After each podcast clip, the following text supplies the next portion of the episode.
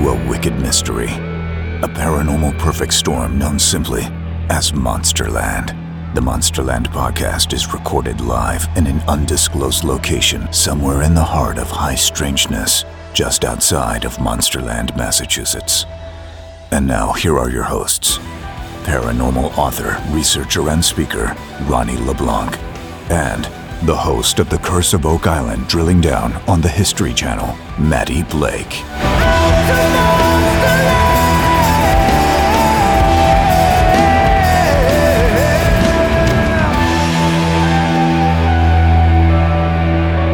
Ah, that sounds so good. The familiar strains of the Monsterland podcast theme song. Greetings, monsters. It's your old pal Matty. Ronnie on assignment, which we'll talk about in a minute. Ronnie is not here. I come to you from Matty Road Studios, which is my home voiceover booth. Matty Road, man. Matty Road. We've missed you. This is a unique little treat here. Um, I have an announcement. Well, it's a non announcement. I just need to tell you that uh, there is news coming in what will be season three that will change everything. This is a big one. This is going to be a fun one. So I guess I am being vague to create a tease, a sense of anticipation, but I just was trying to give you context of why my partner is not here. There is an exciting and awesome reason why. So, why this episode? Why this little bonus episode in between seasons? Well, a funny thing happened. Um, first of all, let me just say also, there's so much news that Ronnie and I would have, had he been available, done a micro episode about in between seasons, like this new FBI file about Bigfoot, some more UFO news that has come across everyone's attention in the past weeks that we will address. You know, it's funny, it's almost getting like we were part of a little group, a little secret cadre of people that believed in this stuff and everyone was against us. But now it's it seems like even from Bigfoot on to UFOs, it's just all being revealed. And we've we've said that since day one of this podcast. I think we started this podcast right on the cusp of that all happening. So it's been a journey that we're processing as we're living through something. It's kind of cool. It's like um it's like an audio history, if you will, of a moment in time where this stuff is kind of being disclosed to us and our reaction to it. So we'll we'll get into the news stories when we get back we absolutely would have um, hit on those. But a funny thing happened. Um, in our final episode, you, you know, I had referenced a guy named John Hogg, lead singer of my favorite current band, the Magpie Salute. Um, and I was in talks with him to do an interview with him for our Artists Paranormal Connection episode. And um, I just, quite frankly, I think I said this in that season finale. I didn't want to push too hard. He's a uh, touring rock star, and I know how busy he is, and I didn't want to, you know, bother him. But eh, out of the blue, after we were done with the season finale, he kind of uh, popped up in my messages and just said, Hey, mate, let's do this. I'd love to talk to you about this stuff. And I thought to myself, Well, that's 100% I'm going to do that. And so I recorded an interview, and in my mind, I thought, Don't take more than 15, 20 minutes of this guy's time. Um, and we ended up talking for 90 minutes.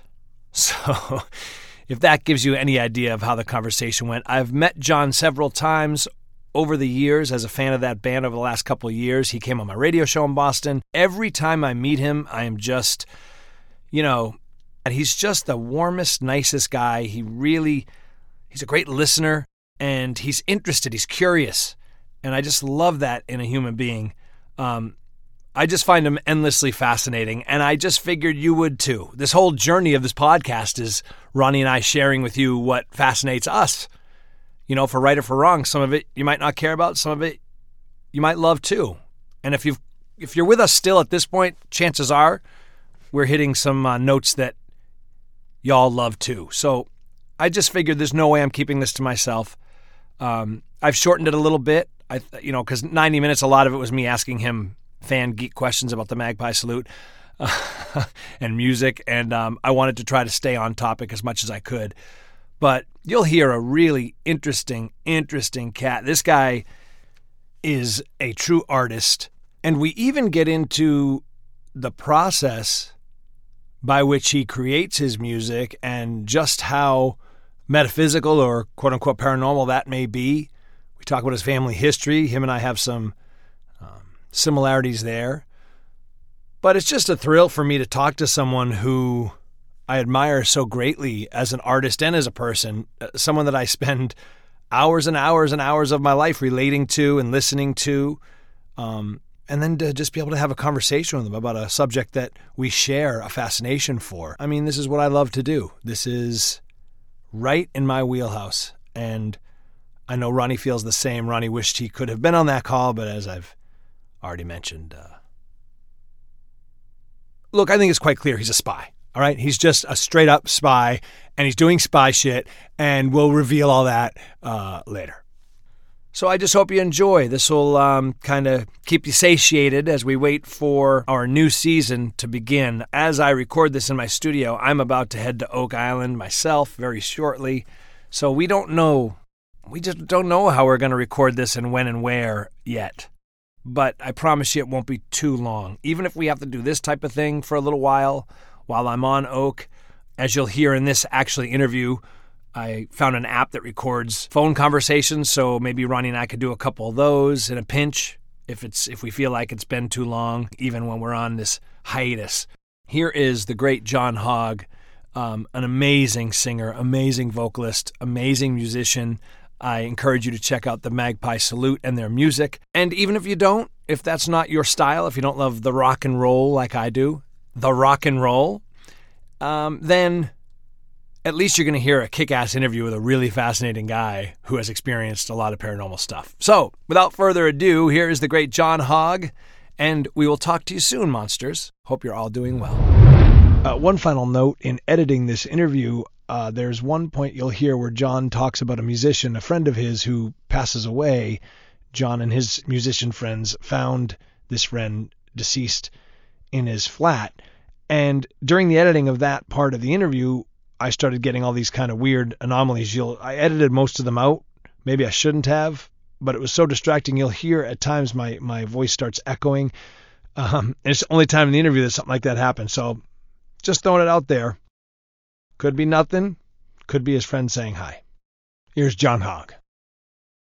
I think it was backstage we talked in Florida I went and saw yes. you guys in Florida by myself yeah. on vacation, and I mentioned the paranormal podcast, and your eyes kind of lit up when I said paranormal. Tell tell me about your journey and, and things that are unexplainable. Um, well, I guess my experience. My mum passed away a couple of years ago, but I had most of my experiences of that kind of thing with her. You know, we would. Yeah, there was a lot of things. You know, we would have the same dreams and uh, yeah. or I would have a dream that she, you know, she was having, and I'd kind of wake up and she would tell me about what I'd just been dreaming, and that was kind of a bit weird. So, Whoa. there was, I think, yeah, there's, I mean, she was.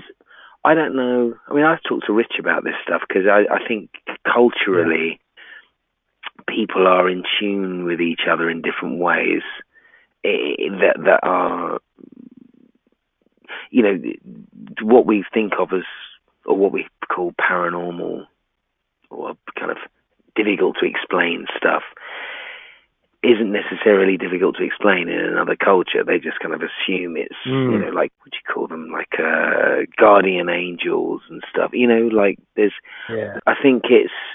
I think the fact that my mum came from a culture where certain aspects of the way that we would connect with each other as human beings were not out of bounds or anything. I mean, I do think she sort of chose to leave it not out of bounds where it, you know, I mean, she she would be. um I got two brothers. I got an older and a younger brother. You know, physicist older brother and very intelligent chaps. And we we've had a, we've had a lot of experiences like that, you know, that seem to be mm-hmm. kind of in, enhanced by the fact that my mother had an openness to it, you know. When you reference a cultural background, did she come mm. from a, a, cultural background? Oh, yeah, she, she came accepted? from Nigeria. She came from Nigeria uh, in the south. She was Igbo Nigerian, and and she came over like in the 50 you know like when the, the Jamaicans and Indians and you know they, basically there, were, there was a from what I understand from my dad that in the 50s as a as a post-war rebuilding program if you like right they were yeah. in, they were actually offering citizenship so I guess that's what her and my dad did because he came over from Sweden and she came over from Nigeria and and I was just huh. born in London. Still live here. wow. well, I cl- I closed I closed last week's episode with your song "Colorblind." I've had oh, you know oh, wow, podcast. Yeah, yeah. I can do whatever I want. Yeah, that, yeah that, you can. that song t- touched me. Um, I told you the first time I met you. I told you how much that song affected me. Um, and hearing your background, I can see where that yeah. came from. You know. Yeah yeah, it's quite a, sort of. um it, It's funny now because it's more I share it with anybody, especially anybody like anybody like you know any of my friends, whether they've got background from other countries or not. But all of us growing up in London in the seventies was was a as I'm sure it was any you know you know I hear these stories about New York in the seventies and what dangerous, you know what I mean? And um yeah and so you know, think oh, obviously things sort of evolve, I suppose, but they've particularly culturally in the seventies, there were you know that was it, when I was born. It was only was 71, 61. So I was born 71, 61, 51. You know, it was only sort of it was only 15 years or something after my mum had first come here, and she had you know this is the other thing which maybe explains some of the other stuff we were talking about a second ago. Um, mm. Up until she was nine, the sort of Catholic, uh, you know, the Christian religion, mm-hmm. or, you know, Jesus and all that was not. Mm-hmm. You know, it was they were kind. Of, they had to do it around the time she was about nine right. years old. It was kind of um, somewhat imposed on her particular village at the time or whatever. You know, I guess that's how it kind of gets around. You know, I mean, yeah, probably missionaries you know, or something, right? Yeah, exactly. You know, it, and it's gonna, you know, yeah. if you're, it's like, could you change your culture now, please? yeah, right, like right. to do it this way now, if that's all right. yeah, yeah. I always marvel at that. Like, that's exactly the opposite of what Jesus did. You know what I mean? It's like so crazy. Yeah, exactly. So anyway, so you know, so she kind of so they did, you know, I mean, they did what they were told, and she was always she she she said to me she found um most aspects of that experience were hard to deal with, as you can imagine. You know, you've got your sure. you got your earth goddess and all this kind of stuff, and the old stories of the tortoise and this, and how the world was made, and and then it's this new, then it's this other thing, and you have to do it, you know. And it was a struggle, and you know, people would get punished, you know, for because it, you know, kind of, I guess you, punishment tends to get people in line, if you like. But then she did, she right. she got to Jesus, and she thought, I quite like him though. ah, and so she, so it. that yeah. was that was the that was the point. Like she found that story in Jesus and the way yes. that it was documented and the sort of more you look at that story and it has so many applications contextually now you know the rights and wrongs in the world. And i guess you know and in underneath it all you have this sort of incredible expression of humanity being so mm. capable of so much if if humans would allow themselves to experience it kind of. That so resonated you with know, her yeah yeah, so she was into, and she also she he was she liked the fact that he was a rebel. You know, like he was knocking all the Yeah. tables over. Like I don't want. You know. yeah and the temple yeah yeah I love it. all that stuff. So anyway, so so but you know, so but what it did is it also in a in a deeper way, I suppose, is it allowed her to sort of spiritually reconnect with this new home she'd chosen to go to. Mm. which connect in a way that connected with everybody else. It resonated with her, you know, which is a, a very. Well, I always found that interesting because she, you know, we used to go to church when we were young, and I was like, in the end, I was like, she just didn't make me go, and I thought, Wow. Well, why wow. didn't she make me go? Like, what's so special about this thing? You know, you know, you become, yeah. it's like you you get interested because you're sort of not made to do the thing. so, I was I was interested in the fact that I would that was something she didn't feel immediately, didn't want to force it on me. As soon as I sort of Right. you know, at, at a natural age where you know you're hanging out with your mates and you're seven or whatever, and you want to go and do this and football, and uh, I want to go to church. And and my dad, when he still lived here, oh, I lived there, sorry, would be in bed like, and I'd say, why doesn't he? Why isn't he go to church? And he'd say, because I'm an atheist. What's an atheist? Get in the car, like. Wow. you know, you know. Wow. so they had, you know, this these two people that brought me here obviously had quite an interesting dynamic, you know. But they they were friends till the they were friends until she passed away, definitely. and um, yeah, but then we had a lot of experience. There was a lot of um, yeah, a lot of stuff like that. You know, I think my, I, you know most friends or brothers or sisters or twins. I've got friends like the Stacey's brothers who are twins, and they you know they they are intuitive. Paul and Jeremy, I do. You know, we were doing uh, gigs. Just the covers get playing Led Zeppelin stuff. We'd go and play at this place called the Six Oh Six Club in Chelsea. That's still kind of the same way, and it's just just about live music. It's nothing fancy down there, just some good vibe and some interesting characters. It's a kind of private club or whatever. We would play. It would, it would be me, Jeremy on drums, Paul on guitar, me on on singing, and Mark, their mate, on on bass. And we did, you know, we did this for years. And he didn't drink or do drugs or anything. And one day. uh he, he he fainted. He fa- he didn't feel well, and he sort of it's like he sort of nearly fainted. It was a bit weird Hmm. because everybody was worried about him. And uh, and we were doing the we were just setting up the gear, and it's like the two of them, Paul and Jerry, they were like, we need to go. And because I was thinking, where is Mark? It is unusual that Mark's kind of late. and there was just this point where they both left. They like, we got to go, and we went and we we left all the gear there, and I got in Paul's car. Jeremy had already gone ahead, and um, and he died. He died in his flat. He was just there, like with his feet on the top, like with his computer. It's like, oh, you know, I never Oh, you know, I mean, it, you know, and we had a gig, like it was, yeah, yeah. it was so weird. The whole thing was so bizarre, and then. So we did this skit, like, well, we talked about it. We, you know, we had the police and up, we had he's there, like, the doors open, and it's just like, Mark's gone, you know what I mean? And uh, in the end, we decided to, to play because everybody was turning up anyway, and we thought we'd tell everybody. And everybody, by the time everybody turned up and we turned up and played, everybody knew, and it was actually a sort of very beautiful Ah. kind of outpouring Yeah. of love for Mark, you know, because he's such a lovely guy, and and um, and then that, well, this is the sort of thing that would happen. That that night, I woke up in the middle of the night, and I was like thinking. I, I, I just felt sort of panicked about Mark, you know. We just had this whole thing, Yeah. dealt with it, or, and obviously it's understandable, you know, you've just lost your friend and you've seen him and it's all a bit weird. Right. And then I had a thing, a feeling that he, um, just a panic about him. So me being me, I, I kind of, I went down into the kitchen and I was kind of going, look, Mark, if you're in here, and I was just saying it out loud because I'm, I'm just thought I'm just going to say it.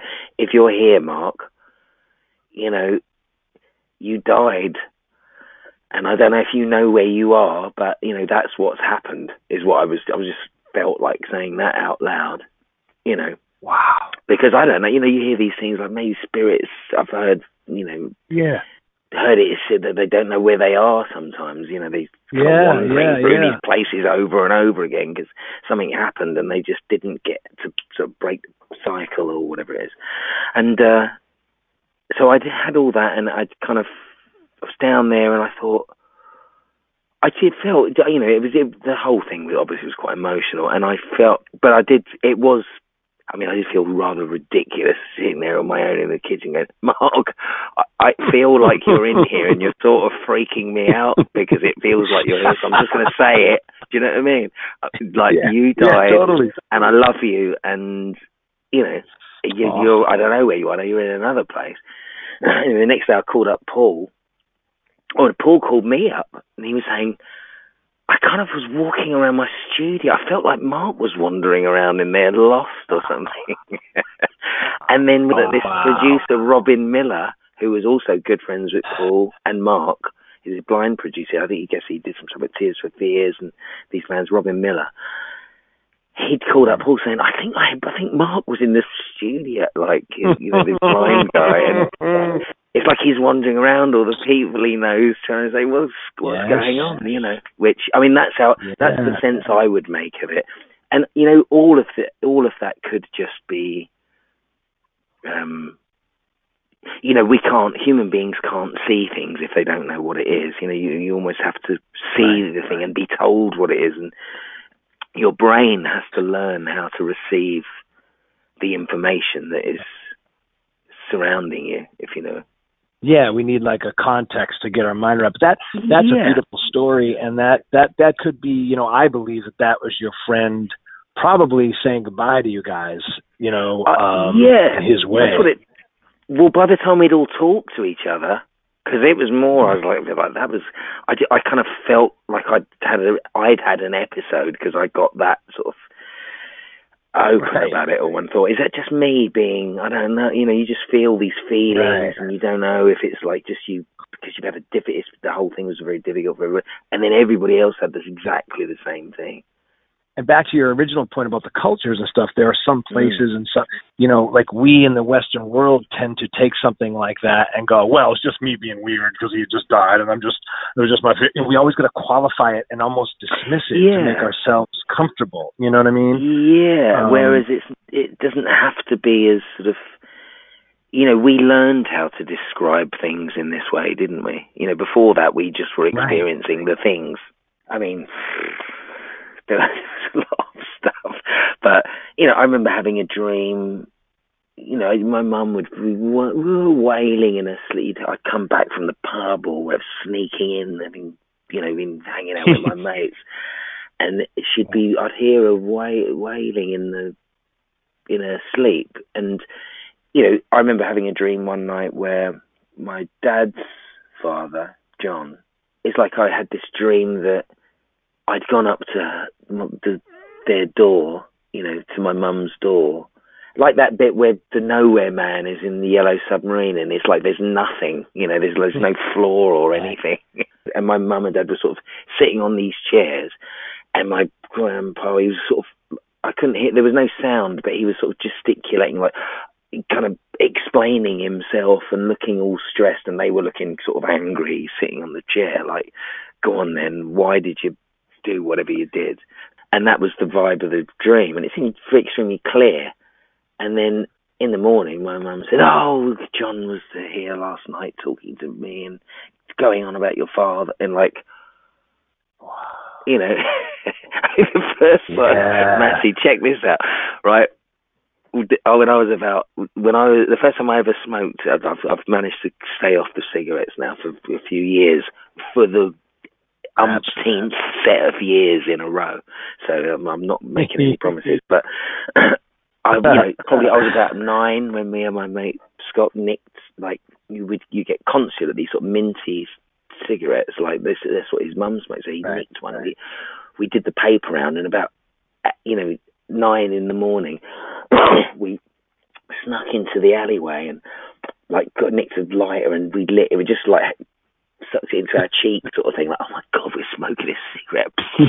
Blew out, and then immediately after one puff, we had a whole packet of mints each. Like, brushed our teeth, and we felt like, wow, we just smoked a cigarette. And I went home by about ten, you know, sort of nine thirty, ten, and my mum was at the, the time she was still eh, kind of asleep in a in a uh, bedroom on the Saturday at that age. Mm she I, I knocked on the door. I was going to ask if she wanted a cup of tea. And I'm like, Mum, you know, and she was like, Oh, John, oh, I just had a dream that you and Scott were in the alleyway smoking cigarettes.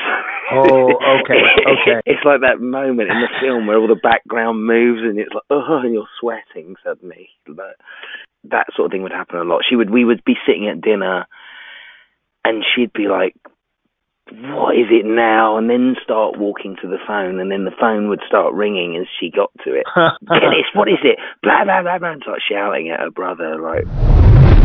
Ah, another pickup. God damn. Oh shit, we're recording. Want to go deeper into the mystery? Get the book Monsterland Encounters with UFOs, Bigfoot, and Orange Orbs by Ronnie LeBlanc. Available now on Amazon, Barnes & Noble, and everywhere fine books are sold. You and I have another synchronicity then because my mother passed, and I talk about it on the podcast all the time, probably to the listeners' uh, chagrin, but she passed three years ago, and Oh, she has contacted me through dreams. In Mm. fact, um, one of the most powerful things that happened is she showed me. So I had a dream. She was showing me something. I won't get into the details, but she was showing me something, and when I saw the scene in the dream, I was filled with great empathy for that person, and I kind of saw their side of things, you know, that type of thing. And I woke up in the the next morning. My my sister, in the middle of the night, while I was having that dream, probably was texting me, uh, basically screenshots of the person doing what my mother showed me they were doing. yeah. So while I was sleeping, this was going on. Do you follow? So Uh, I had proof yeah, in my yeah, hand. Yes, I had proof in my hand that yeah, what my mother was showing me was actually happening. It wasn't just a a metaphor. Mm-hmm. I I woke up thinking it was a metaphor that she was showing me the person's point of view so that I understand them. But no, no, no. I was seeing what that person was doing that night, and my mother, you know, guided by my mother in the stream. So Yes. I think w- whatever the rules are on the other side, they seem to be able to. That's one huge way they seem to be able to come to us through dreams. And it seems like your mother had a little bit of that uh, in her life, even here. You know, prophetic dreams and visions. Yeah, definitely. And you know, I do wonder as well sometimes, Matty, if um, you know, a recent thing I had. I mean, this is you know, I I, I do. There is a sort of there's a part of me wants to sort of break it down. You know what I mean? And it, there's things you can't break down. You just things you just experience or don't or whatever. One thing that made me think about it in a slightly different way was when that um, Las Vegas shooting happened. That morning, uh, like I'd had a, I woke, I had a really vivid dream um, that I was in a crowd and that pe- there were these people shooting in, and it was everybody was Oh, panicking in the crowd, and it was like I was really panicking, and then and then you know, like in a dream, you can kind of slip from, you know, suddenly you're like this other person. You can just, I mean, it's amazing actually some of the sort of ex- changes of scenery you can have instantaneously in a dream, and so I it spent ages panicking in the middle of this sort of there was like somebody everybody was screaming and panicking about guns and somebody was firing or whatever. And then I was in a house like I was a you know like one of these officers or whatever you know armed officer. And we were getting a briefing from this guy who was in a suit and he was saying da da da it was like he was saying you know you lot upstairs you lot down there you like you we're in the building it, it's in here somewhere and then so we all went out and we had our helmets on and we were all running around the house like Oh, my going in the doors check checking these rooms. So it was like we cleared the building or whatever and all the, everybody was all relieved. And then we looked up and a guy walked start walked down the stairs with a with a gun and a vest on which was a bit weird. He had like a sort of string vest but shit. I I I was so panicked that somebody suddenly walked down, and it was like there was a ribbon on the side, and it was like the guy with the suit had disappeared, and then this gunman walked down the stairs, and we were all not ready suddenly because we'd taken our hats off, you know. Um, and then as a, as a, you know before we got Isaac to school, they said there's been this shooting, and there were all these people in the crowd, and everything about it Yes. fitted. It kind of fitted. It's Yes. like Yes. you know, you you symbols of strong for humans, Yes. aren't they? Because they can contain all this information, like like music does. You know, you can try and learn Mm. one plus one is this, uh, you know, counting, but hear ten nine eight seven six five four three two one one two three. You know, from Sesame Street, you hear it once Mhm. for, for the rest of your life. it's like in one go. Yeah. You know, it's in there forever. So Right. we obviously have this ability. That's actually a great segue into something I want to ask you about too. This whole Mm. the and by the way, let me just say too, I know the feeling uh, of waking up after having a predictive dream, even if it's not specific. I know that feeling. It's like this Yeah. Cold, sick. Like, wait a second, and you're almost confused. Wait, I dreamed this. Wait, Oh, a- that's what I meant a- to say to you. Sorry, mate. Sorry to interrupt. Yes. Don't forget what you were about to say. The reason I said that to you No. is it made me think, you know what? Like, I don't know what Wi-Fi looks like, but apparently all our thoughts have sort of waveforms, you know? They have physical Mhm. emanations from our thought. Energy is an outward emanation into the environment that has a sort of measurable brain pulse or whatever. And I thought, hmm. you know, certain that they can use. I mean, you know, you hear stories about using Wi-Fi like seismic ground radar. You know, they can use it in a similar Yes. way. They use it to map the Yes. insides of things from the satellite and it, you yeah, know, underground. You get images. yeah, and underground. underground, and you, you know, you these these waves penetrate everything, so therefore you can get perfect um, definition. Right. I thought to myself, maybe you know that that news would have been flying around the world via that medium for at least, you know, I mean, if I woke up at seven, eight, you know, for at least, I don't know, a few hours or whatever before I'd woken up, and I thought, oh, maybe is it like you can just sort of slip into somebody else's wave. Yes. you know? Well, I mean, look, look at the radio that we listen to. You know, the, yeah, the music we listen to the radio. It's it's just out there in the ether, and you have to turn on that Yeah. tuner called Exactly. the radio, right? yeah. I mean, omission. Your your song omission is playing Yeah. right now, right around my uh, head somewhere, and all I have to do is turn on the turn right on the thing, and there gonna is. Yeah, yeah, yeah, right yeah. less kind of paranormal, quote unquote, and more just it's energy that certain people can pick up on. Now, let me ask you this: so that that fits into the whole thing of of what we were talking about on the podcast is that creative people, right-brained people, seem to have these experiences. I, I don't know at a higher rate, but it mm-hmm. seems to be a higher proportional rate than the rest of society. And do you give any credence to the fact that your mind works differently, that your creative mind works differently, and that you might be more open to these type of things? Maybe that, we allow it to be like that. I suppose. I suppose we allow it to be. I, I feel more that we allow. You know, when you you you when you talk to kids about this sort of stuff, they're like, it's like they've got Mhm. no fear. It's just, and they you they can imagine every single thing that you say, and it's very strong.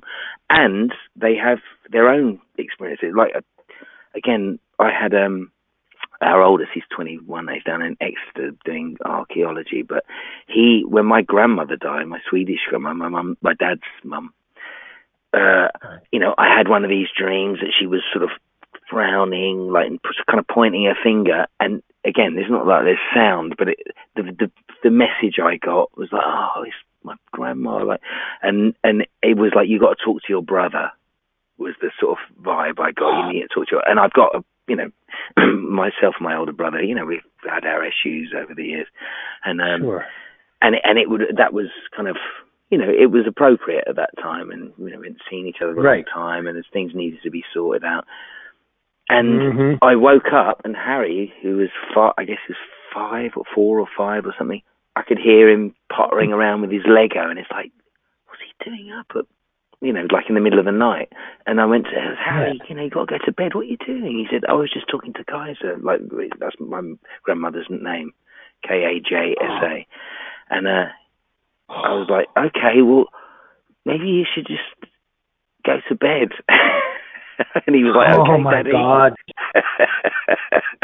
you know, I mean, there's nothing you can do about that, and you're dad, and you're trying to No. keep it together. Do you know what I mean? Like, so.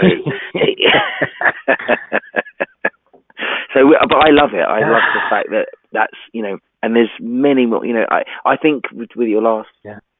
thing you said, it's it's almost more that we if we open up to it, it's like it's like mm-hmm. dreaming in a way. When, really, when I think of dreaming, I mean, I kind of apply dreams to my experience of what I see as being awake. But you know, as an actual yeah. experience that we could probably all agree on, when you're in the middle of it, you don't usually think. I mean, sometimes I've had experiences where I know that I'm dreaming and I experience the sort of deep, you know, color and uh, all this sort of sensation, yeah. you know, like because I'm like, oh my god, I'm actually here. Like I'm sort of aware that I'm dreaming or something, and you can almost kind of yeah. control it a bit. But generally speaking, when you have a dream, you just, you know, even if one minute you're you and then you're just somebody that you've never even heard of before and you're doing something totally weird it's it's like you when you something if something goes wrong you're panicking like it's it's not it's real you know yeah. i only know it's a dream when i yeah. wake up yeah. how about when you're writing like you you just mentioned that last sentence open up by the way one of my favorite songs on the record um uh do you do you do you feel like is it is it elbow grease for you? You know, you hammer up, or do you feel like it kind of comes from somewhere else? Do you open yourself up to things like that when you're writing music specifically? Yeah, I think you know musicians we sort of slightly trivialize that element of it a little bit like well there's only three chords aren't there i mean they're the same there's only so many yeah. notes you know, like in, right. in conversation. But really, that's emphasizing the idea that even with this sort of extremely limited palette, all of this music's been made for you, like Bach and Hendrix and all that. I mean, yeah. like, you know what I mean? So maybe, maybe the, the just allow, you know, when we allow us, it's like you know, most people, well, living in London anyway, you know, generally speaking, people get up in the morning, they people are noisy and they're banging their car horn and shouting in the yeah. morning, and everyone's trying to get to school and this, and then it calms down around right. eleven, and then there's a rush hour, and ah, you know, like people go right. crazy again, and you know, it's like you can sort of phase things in and out with your mind, can't you? You know, it's like yeah, if you yeah. if you if you get stressed enough, that's all that exists, and then if you sort of can phase focus past the stress or just like you know breathe deep and don't punch the wall and just go and look you know mm. like Rich is always saying about the, with Di'Ani's family that they'll, they'll take the hyper kids and they'll get them to, they'll make them take their shoes off and go and stand on a rock or something or just go and run around without your shoes on and you just immediately sort of get earthed and get it does. It works. Yeah. It's like you take your shoes off and you yeah. walk around on the grass and you just kind of like reconnect.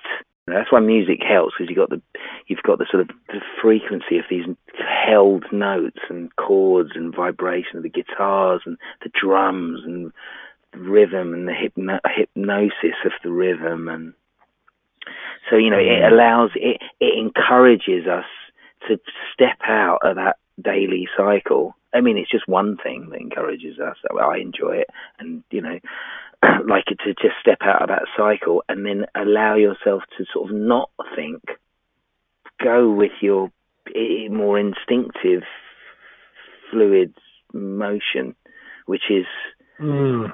you know, you know, it's just like a sort of constantly, constantly vibrating thing that will fit if you don't put it, you know, we we we're very we're very. I feel like we're very adaptable, you know, and we did that. We have only barely scratched the surface, even at this point in whatever time is, of what we are actually capable as human beings. I think.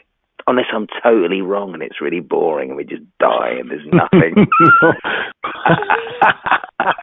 well, I think this conversation has proved we've had enough evidence between our mothers that that is not the case. Yeah, I mean it's you know, I, however that works, you know, when you start when you're getting, I mean, I had, I had dreams about my mum before she died and after, and I've had experiences where I've been with Kirsten's mum and things have moved in the kitchen with this sort of like mm. kind of attitude problem.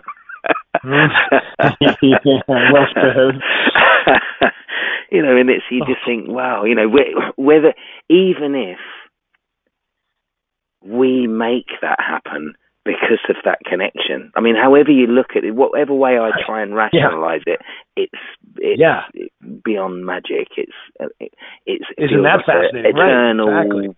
connection because you know I can still feel it now just talking to you about it. You know, I can think when you talk to me about your mum, and I think about my, I think it's you know it doesn't really go anywhere, does it? It stays. It's still the feeling around me is still the same. You know, it seems easier to talk about it with it without trying to explain it in a way, doesn't it? You know, to just yeah. share it. It's like yeah. sharing it, sharing the experience, and going, God, that's something like that happened to me. You know, like that's so yeah. great. You know, it's like that's almost more important than what you're sharing.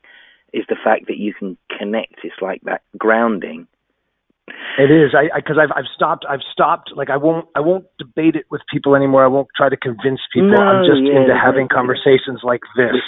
You know, yeah. like I just want to talk to people who, you know. You don't have to go through all that. It doesn't. I guess it doesn't. You know, the only reason there's a debate is because there's either a misunderstanding, you know, or somebody doesn't believe in it, or something, or, or they don't. They're not comfortable. You know, most of the time for me in my life, uh, the, some of the experiences I've had that I've ended up sharing with people, you know, stuff you see, like mm. that you just see that apparently isn't supposed to be there or whatever.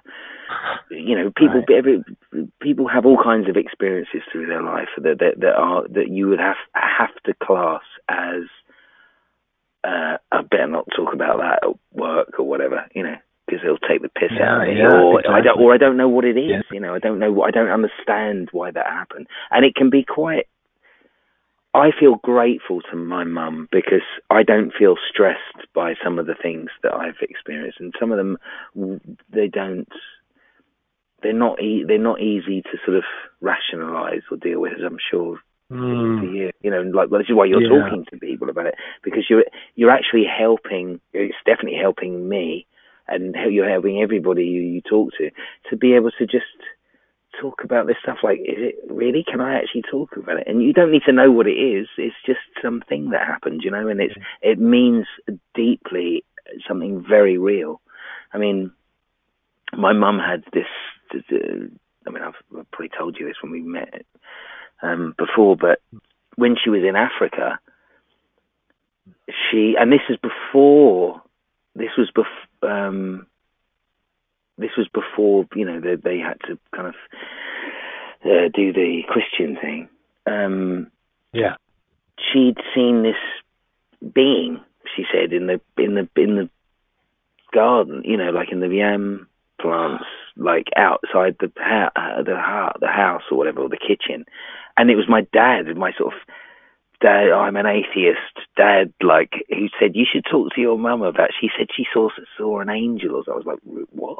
And when I got oh older, I asked her about it because I saw some, you know, you, you go through a bit of life and you start having some experiences and you start kind of remembering things and thinking, and you start talking to your yeah, brothers. Yeah. She saw this being, she said, she, I mean, she told me, she said, she sort of grandma she said I've sw-, like she really said as much as you are all my children I swear she was in the garden. And I was like I believe you mum I believe you. Like well what did what did she look like? And she was saying well I think it was a she. I, it felt like a she. Wow. She said and she made me feel wow. so important. She was just there like she made me feel so special I, I loved it. It felt incredible. And she said, "You know how bright it is and how hot and bright it is in Nigeria. I've only been a couple of times oh. to her village, but you know, it's fucking not like South Carolina. You know what I mean? And uh, yeah, John, I'm Irish and from Boston. I could, I wouldn't last five minutes there. exactly. Yeah, exactly.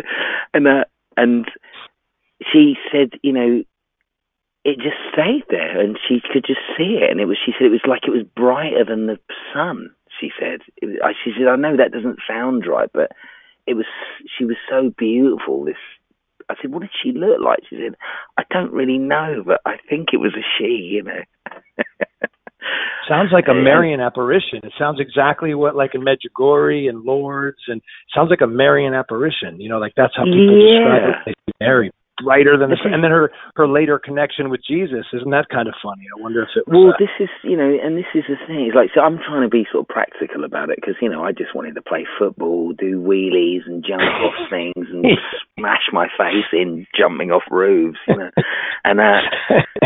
So, but in the background, all this stuff's going on, and then you know you factor in like some of the dreams start happening, and then you know you start sort of you're walking along with your mates, and you just say something, and it's like they look at you like they were thinking it, but you said the answer.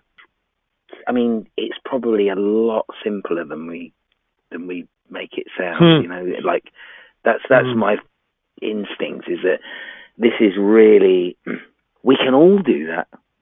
I mean, it kind of gets a little bit But- creepy. I, I was reading this thing about the guy. There was a guy. Sorry to interrupt you again, Matty. This is just going to be me No, no, no. interrupting you. Look, this is terrible. hey, But- I'm interviewing you, baby. yeah, yeah, I know. This is the John Hogg, not the Matty B hour. Yeah, yeah. Okay, after the break, we got coming up me. but um, yeah. So they put the, you know, the guy. Who, I guess it was the guy. I mean, I'm. This is as I remember who who he was experimenting or invented those pads that you put on for the for the you know like the lie detector. And he was putting them on plants, and he was reading. I mean, he was just. They would put fire near the plant, and it would go like, and this. I just thought, Mhm. Oh Mhm. no! And it can't. You can't say anything. It's just like. Yep. You know? Yep. And I was like, oh my god! And they would, he would say things. that They would say, "Love you, I love you," you know, and it would Talk in loving ways to the plants. Yeah, yes, and then they'd that. say, I "Fucking that. hate you," you know, and Yes. and it would it would do the thing. He and he because he had the the pads on it, so he was checking its pulse or whatever, you know, like. So I, definitely, energy, I'm always very very friendly to the plants. Yes, yes, yes, yes. but I guess I guess that goes back. All this all this circles back to what we started this with, and I'll, I'll let you go 'cause it's like fucking three in the morning there in England. But uh, it circles back to you mentioned where we come from. You know, like cultures or where you come from. Not even cultures, Mm. but where you come from make you. And again, another synchronicity. Like if you grow up in an environment like you did, with a mother like you had, um, Mm. and like I had a grandmother had who, who who talked about her mother's prophetic dreams back in Ireland. You know, how could we not grow up thinking like Yeah. this? You know, Yeah, yeah, definitely. As a father, when you first see the baby, it's like I just Oh. every single time. The the thing with me, we, uh, we got three, and every one of them was like, "Oh, that's what you look like." It's like I sort of knew you were going to look like that, or something. It's like I know Oh. you. Ah. I know, and you've been talking to them, obviously. You know, we've been there with each other Yes. through the tummy or whatever. But but like you see the face, and it's always like, yeah, it makes sense. It's like it. It's the things that you can't really be taught. You can only know. John, I I, I can't thank you enough for doing Oh, this. um, it's lovely to talk just- to you, Matty, and it's. Lo- I think it's really lovely that you're doing it as well. Because, you know what, I just think people, a lot of people have a lot of experiences, be it trauma, you know, loss, sadness, you know, weird dreams, kind of, you know, post-traumatic stress, uh, you know, abuse things. Like, you know, there's a lot of stuff goes on that makes up a person as they get to the sort of apex of life, and and it's really a good thing to help them to share it, which is what you're doing. So thank you. Yeah. Well, have a safe space Safe- space to safe talk place. about it in, and, and not be not be uh, you know ridiculed or judged, or uh, they can you know just just talk about their experiences and and you know it's people like you who give us context to be able to put things like that through your music. You know, like you've your music has and I mean yours. I, I, I mean Mm. yours. Like your, I, I've Yeah. I've now deep dived into your catalog, and I've just been so inspired and moved. And um, if I could make a living by touring around and watching you sing, I'd do it. Oh, I can't gotta make a living. thank you, well, you Um, you be the drummer. oh, talk about paranormal activity! Holy shit! yeah.